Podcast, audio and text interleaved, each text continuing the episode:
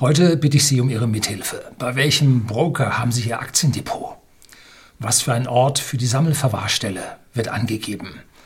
Und ganz wichtig, erhalten Sie von den Firmen, von denen Sie Aktien besitzen, Einladungen zur Hauptversammlung und zu Abstimmungen hm, und zu Kapitalerhöhungen. Bei den meisten hier dürfte das nicht der Fall sein. Und das ist etwas, was mich also ein Weilchen umgetrieben hat. Und zwar seit jetzt etwas mehr als einem Jahr. Und wie das alles vermutlich, vielleicht, eventuell, also mit allem Wenn und Aber, ich habe hier nicht den Stein der Weisen gefressen, ich taste, ich irre mich hier voran. Um, wie das alles eventuell zusammenhängt, möchte ich heute mal so diskutieren, was für ein Bild ich von dieser Finanzindustrie vor meinem Auge habe. Und ich sage Ihnen gleich, wenn Sie meinen Gedankengang folgen, werden Sie ein paar sehr schlechte Nächte haben. Ja, hier wieder ein Disclaimer vorneweg. Es ist nicht immer einfach, was Sie hier von mir zu hören bekommen. Bleiben Sie jetzt dran.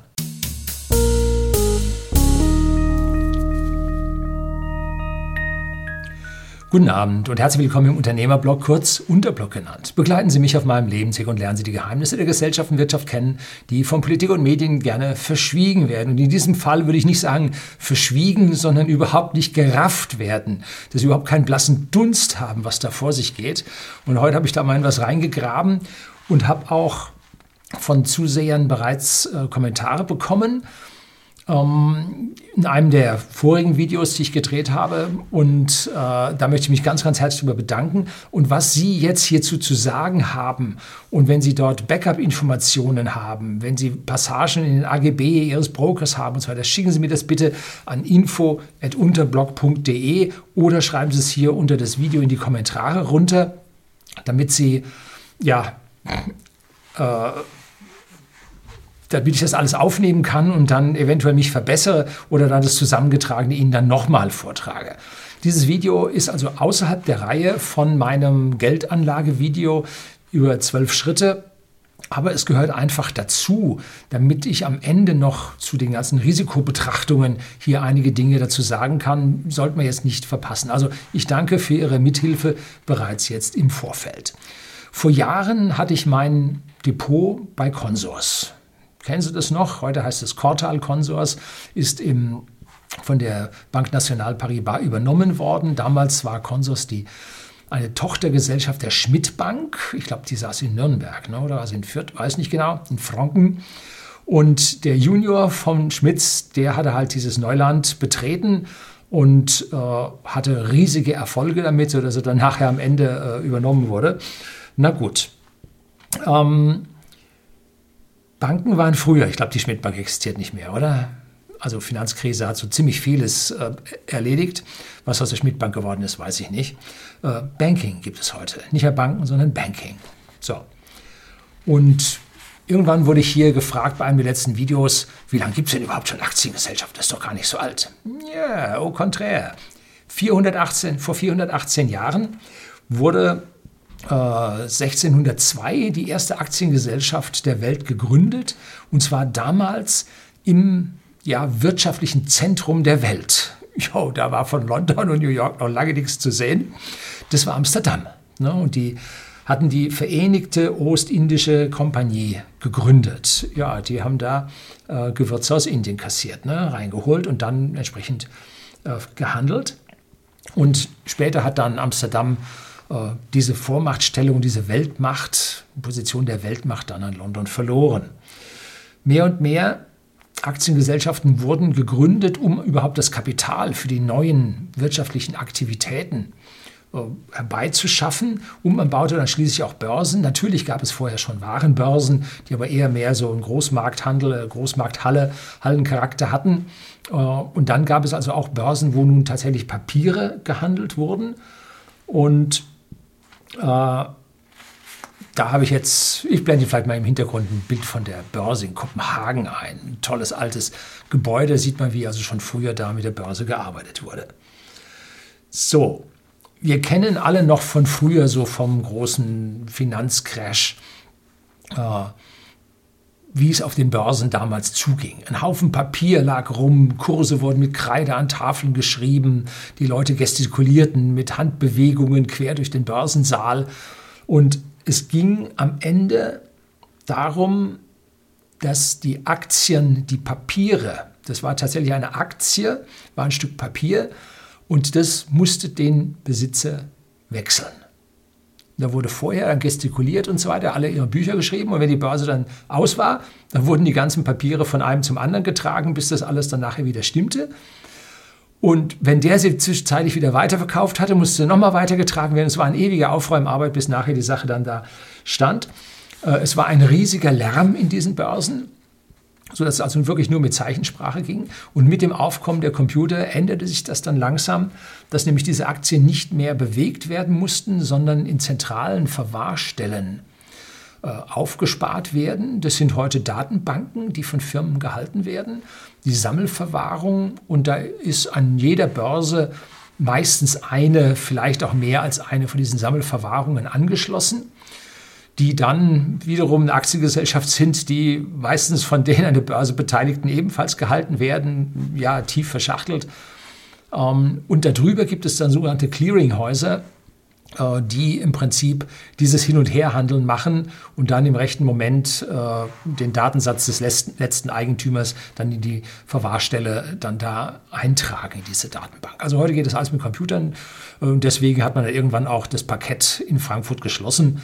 Ähm, ja, braucht man nicht mehr. Ne? Geht heute alles im Neuland mit Computern. Doch wie übt nun der Aktionär sein Stimmrecht aus? Wie stellt die Aktiengesellschaft nun das Eigentum der, an der eigenen Aktie fest, um hier zur Aktionärsversammlung einzuladen. Und hier müssen wir jetzt einen wirklichen Unterschied machen, der sehr oft von den Menschen nicht gemacht wird, und zwar zwischen Eigentum und Besitz. Kennen Sie den Unterschied? Eigentum ist der Rechtsanspruch. Besitz ist der physikalische Besitz. Ne? Viele Leute äh, sagen, hier, das ist mein eigener Wagen. Nee, ist er nicht. Äh, der Wagen ist im Eigentum der Leasinggesellschaft, aber der Besitz ist von Ihnen ist an diesem Auto. Ne? Sie besitzen und fahren den rum. Das Eigentum liegt aber bei der Leasinggesellschaft. Können Sie damit so ein bisschen äh, eine Parallele ziehen. Und deshalb hatten in der Vergangenheit viele ähm, Unternehmen von Inhaberaktien auf Namensaktien umgestellt, um wirklich den Namen des Aktionärs zu erfahren, den man dann um eine Kapitalerhöhung bitten kann, den man dann einlädt zur Versammlung, zum Abstimmen und so weiter. Und ich habe in der Vergangenheit tatsächlich vom Daimler und von der E.ON und was ich alles in den frühen Jahrzehnten besessen habe, ähm, habe ich Einladung zu den Hauptversammlungen bekommen. Bei BMW bin ich auch mal hingegangen und das ist heutzutage nicht mehr der Fall. Hm. Dann habe ich hier einen schönes kleinen Punkt gefunden. Die Eintragung in das Aktienregister ist für die Aktionäre deshalb wichtig, weil nur derjenige gegenüber der Gesellschaft als Aktionär gilt und damit zur Teilnahme an, an und zur Stimmrechtsausübung in der Hauptversammlung berechtigt ist, der als Aktionär im Aktienregister der Gesellschaft eingetragen ist, nicht in der Sammelverwahrung, in der Gesellschaft eingetragen. Auch die Einladung zur Hauptversammlung erhalten nur die im Aktienregister eingetragenen Aktionäre direkt von der Gesellschaft. So, wenn Sie nun für Ihre, Ihre Aktien keine Benachrichtigung mehr bekommen, dann stehen Sie da nicht drin. Das ist ganz, ganz wichtig hier mal zu bemerken. Und das kann, wenn es zu einer echten großen Weltwirtschaftskrise wieder kommt, und die Tage des Euros sind aus meiner persönlichen Sicht gezählt, ich erwarte also diese richtige, massiven Umwälzungen für 2023, dann müssen wir uns hier ja wirklich Gedanken darüber machen, wie wir da in diese Bücher reinkommen. Wie wollen Sie nachweisen, dass Sie der rechtliche Eigentümer dieser Aktie sind, wenn alles drunter und drüber geht? Wenn vielleicht die Sammelverwahrung die Gesellschaft Konkurs anmelden muss? Wenn Ihr Broker Konkurs angemeldet hat? Ganz, ganz schwierig. Meinen ersten Zweifel am Gesamtsystem hatte ich beim Wechsel zu Interactive Brokers. Da habe ich hier schon öfter mal über diesen äh, Börsen, über diesen Broker gesprochen. Der hat also riesige Vorteile. Das macht riesig Spaß. So umfassend über die Aktienmärkte informiert zu sein und überall auf der Welt kaufen zu können, mit einem Klick, mit minimalem Geldaufwand, mit minimalen Gebühren hier am Geldmarkt Forex seine Währungen zu wechseln, dass man aus den Negativzinsen rauskommt und in andere Währungen investieren kann. Ähm, also riesige, riesige Vorteile, aber ich hatte damals die AGB gelesen und da stand drin, dass meine Aktien verliehen werden dürfen. Das liest man so und denkt sich, naja, ist ja nicht so schlimm, es sind ja nur verliehen.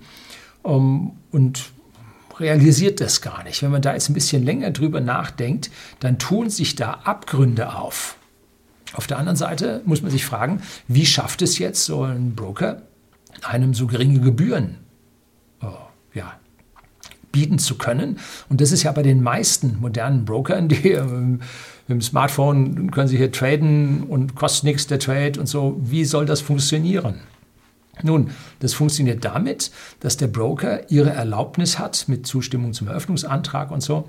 Da auf Seite 32,5 finden Sie das. Ähm, und da haben Sie zugestimmt, dass Ihre Aktie verliehen werden darf. Und mit diesem Verleihen der Aktie verdient nun der Broker sein Geld, was er jetzt nicht mehr von Ihnen nimmt. Das ist ein ganz legales, reguläres Geschäft. Äh, er bietet Ihnen den Vorteil, Sie zahlen für den Trade nichts und er hat den Vorteil davon, er kann die Aktie verleihen und mit dem Verleihen, das geht natürlich nur gegen Gebühr, holt er sich das Geld nun auf der anderen Seite.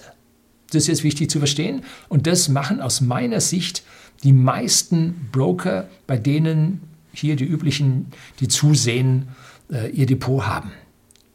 Gehen Sie mal durch die AGB durch, schauen Sie mal, was Sie da unterschrieben haben. Äh, ob das und, und wie das jetzt an dieser Stelle so läuft. Wie funktioniert es nun? Nun, der Broker äh, verleiht Ihre Aktie an einen Dritten und das ist ein sogenannter Shortseller. So wie der die Aktie hat, eine Zehntelsekunde später hat er sie verkauft. So, der kann die doch nicht verkaufen und so ist meine Aktie. Doch, doch, es ist nicht Ihre Aktie. Ähm, in der Sammelverwahrung stehen nicht Sie mit Ihrem Namen drin, sondern Ihr Broker steht da mit drin. Ganz wichtig, da steht der Broker drin und nicht Sie. Das heißt, der wirkliche, äh, der wirkliche Besitz liegt beim Broker. Nur das rechtliche Eigentum an dieser Aktie liegt bei Ihnen. Und nun geht er hin und verkauft Ihre Aktie. Sie haben ja vorher zugestimmt. Vielleicht haben Sie es nicht gelesen. Aber nun, er verkauft diese Aktie und der Broker ist natürlich jetzt auch nicht blöde. Ne? Der sagt, äh, Junge, ich brauche Sicherheiten, wenn ich dir diese Aktie gebe. Dann bietet der irgendwelche eigenen Wertpapiere, die zu so und so viel Prozent beliehen werden können und so. Aber wenn Sie so an richtige Trader kommen, die haben diese Sicherheiten alle längst für andere Deals aufgebraucht und können da nicht weiter beleihen. Und deswegen geht man zu einer Versicherung. Und da äh, versichert man nun diesen Deal, dass wenn dieser Shortseller nun pleite geht, weil er sich da verhoben hat, dass dann die Versicherung bezahlen muss. Das ist für den Broker jetzt ausreichend genug, dass wenn er eine regulierte Versicherung am Markt verwendet, die also von BaFin oder anderen Watchdogs äh, da akzeptiert wurde, dass er jetzt hier einen validen Versicherungsvertrag hat, wenn der Shortseller ausfällt, dann kriegt der Broker trotzdem sein Geld und kann diese Aktie nachkaufen und ihn dann wieder zurückgeben. Hm, denn das ist ja am Ende das Ziel, wenn Sie die Aktie verkaufen wollen. So, jetzt haben diese Deals natürlich laufen eine gewisse Zeit. Ne? Da gibt es dann äh, die Hexensabbate, wo dann im Prinzip diese ganzen Forderungen und so weiter alle wieder neu bewertet werden. Da kommt dann ein Margin Call dazwischen und und und. Da tut sich also riesig was äh, auf diesem Markt. Äh, und es kann sein, dass der Broker nun diese Aktie nicht hat oder nicht kriegt. Und jetzt will er sie trotzdem verkaufen. Und dann macht er jetzt eine Buchung auf ihrem Konto zu ihren Gunsten, dass nun das Geld reinkommt. Äh, tatsächlich hat er das aber seinen eigenen Mitteln vorgestreckt äh, und muss nun nachher, wenn die Aktie wieder zurückkommt, diese Position glattstellen oder aber er muss mit seinem eigenen Geld an der Börse zum richtigen Zeitpunkt genau ihre Aktie wieder nachkaufen. Also egal, wie es da nun läuft, äh, welcher Weise dieser Ausgleich passiert, das findet alles im Computer statt. Da ist nicht wirklich eine Aktie von A nach B transferiert worden. Es handelt sich hier um rechtliche Ansprüche, die bewegt werden. Und der Besitz liegt ganz woanders. Ne? So. Sie sehen also in Ihrem Aktiendepot nicht den Besitz der Aktie, sondern das Eigentum. Ganz wichtig da zu verstehen. Das dürfte bei 90 Prozent der Depots der Fall sein, die hier auf der anderen Seite der Kamera nun vorhanden sind. Und ach nee, bei Ihnen steht Clearstream als Verwaltungsstelle und nicht Ihr Broker? Ja? Nun, vermutlich glauben Sie auch an das, was in der Zeitung gedruckt steht. Ist ja schließlich gedruckt. Ne? Nee, die schreiben da, wenn der Tag lang ist, schreiben die ja was rein. Ne? Es sieht offiziell aus, muss aber so nicht sein. Jetzt haben Sie also einen Rechtsanspruch gegenüber dem Broker auf diese Aktie. Und wenn nun der Broker pleite geht, was dann? Hm? Ganz schwierige Frage. Ne? Ihr Broker verleiht gegen eine Sicherheit und diese Sicherheit sollte dann im Prinzip bis zu Ihnen durchreichen. Sollte. Hm. Schwierig war es in der Finanzkrise 2008, 2009, als dieses Finanzkartenhaus ja, ein paar Etagen einstürzte und der Rest heftig wackelte.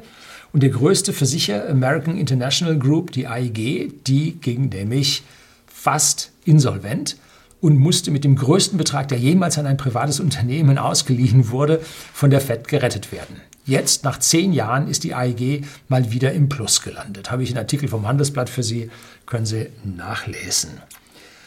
So, wenn nun der Broker nun bei einer kleineren, nicht systemrelevanten Versicherung die Sache versichert hätte, diesen, dieses Ausleihen der Aktien, und diese Versicherung wäre nun in Schieflage geraten, weil sie einfach zu viele Versicherungen abgeschlossen haben, die sie jetzt hätten decken müssen, genau wie die AEG das nicht konnte. Ähm, wenn nun die kleine Versicherung nicht gerettet wird, dann gibt es eine Folgeinsolvenz vom Broker. Und Sie stehen nirgendwo als Eigentümer von diesen Aktien drin. Nun, Sie stehen da im äh, in den Büchern des Brokers drin und der Konkursverwalter wird sich das nun angucken und wird versuchen, nun hier eine Quote zu bestimmen, wie die Leute ausbezahlt werden.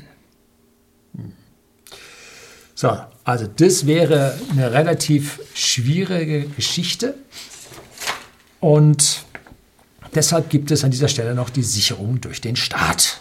So, also erstmal vorneweg, diese Aktien sind nicht Sondervermögen.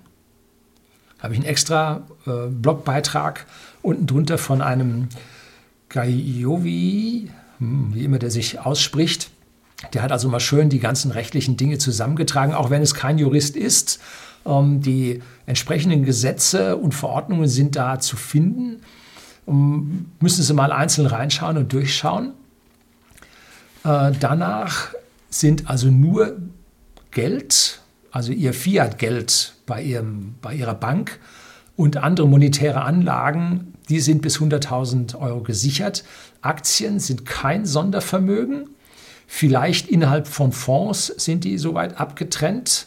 Äh, Im Prinzip äh, sind sie nur abzusondern und gesondert zu besichern.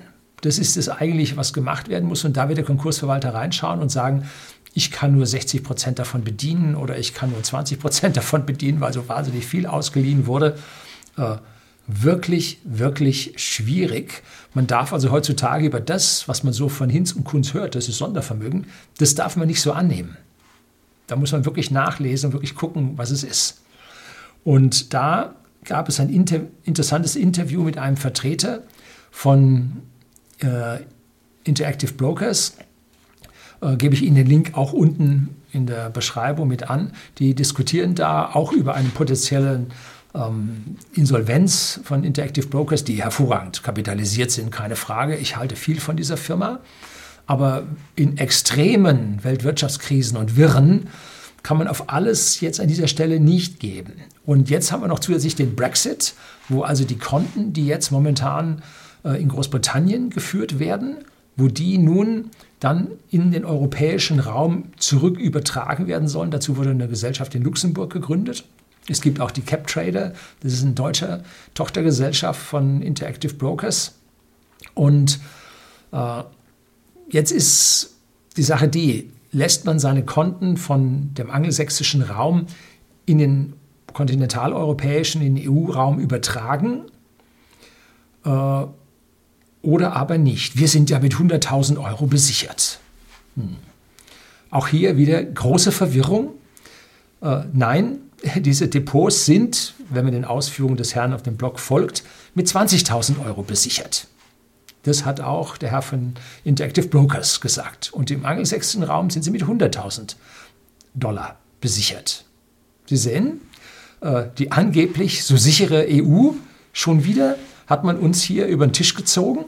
Äh, das gleiche bei den Autos. In den USA wurde man für die Schummelsoftware und den Betrug fürstlich entlohnt und in Europa gibt es für den Bürger nichts. Ne? Ganz, ganz blöde. Also hier wird man wieder über den Tisch gezogen. Es werden Sonntagsreden von Politikern gehalten. Wenn man genau mal nachgräbt, nein, hat einfach nicht gestimmt. Ne?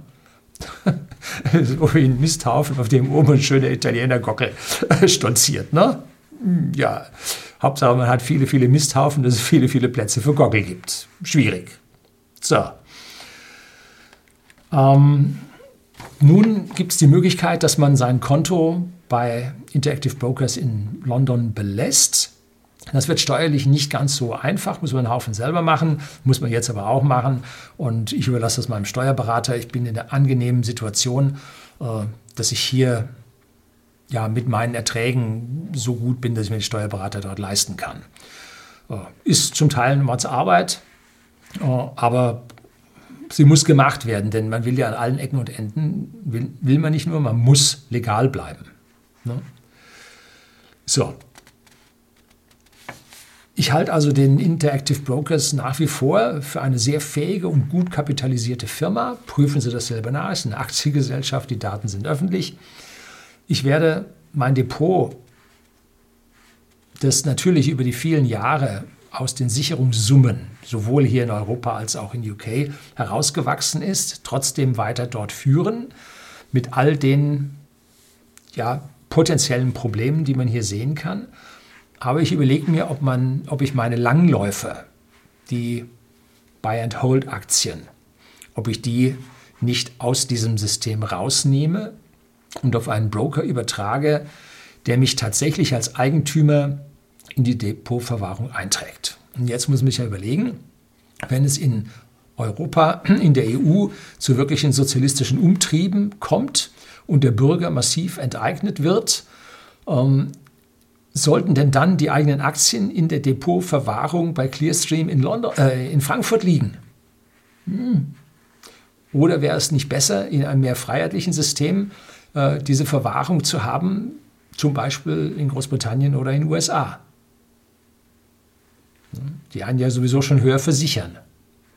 So, also es gibt, hat mir ein Zuseher hier geschrieben, herzlichen Dank dafür, er weiß, wer er ist, äh, einen US-Broker namens Schwab, das dürfte so ziemlich der größte sein bei den Privatleuten.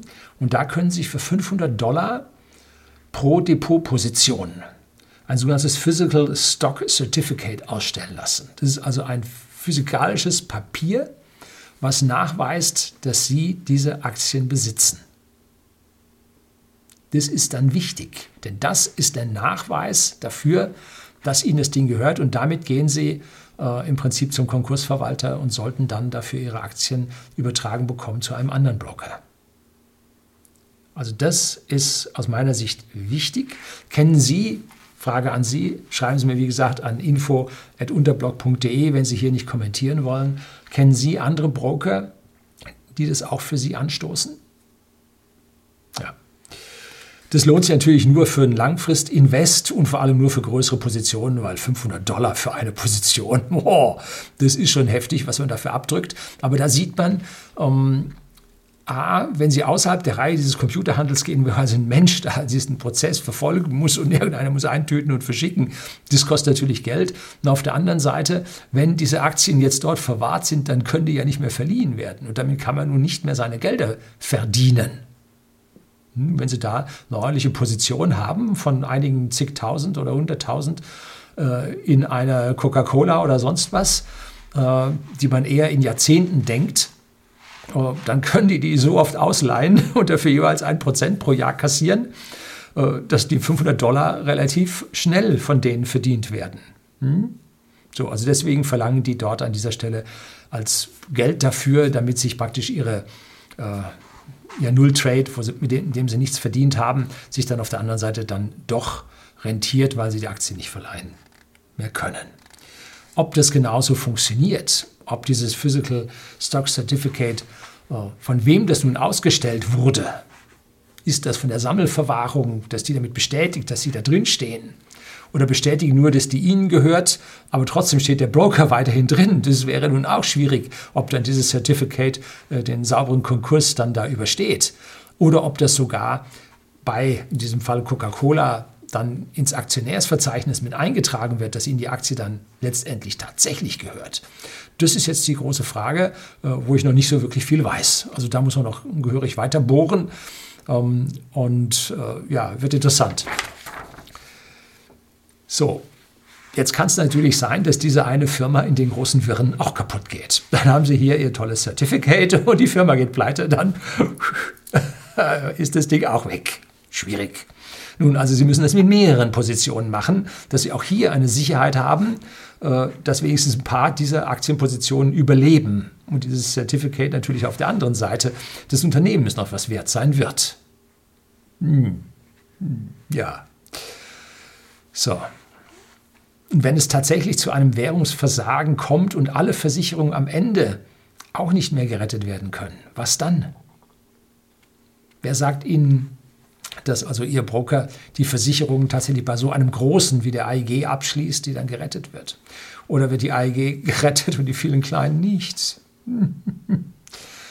ja, Lehmann hat man auch, oder Lehman hat man auch pleite gehen lassen, ne? war doch ganz schön groß.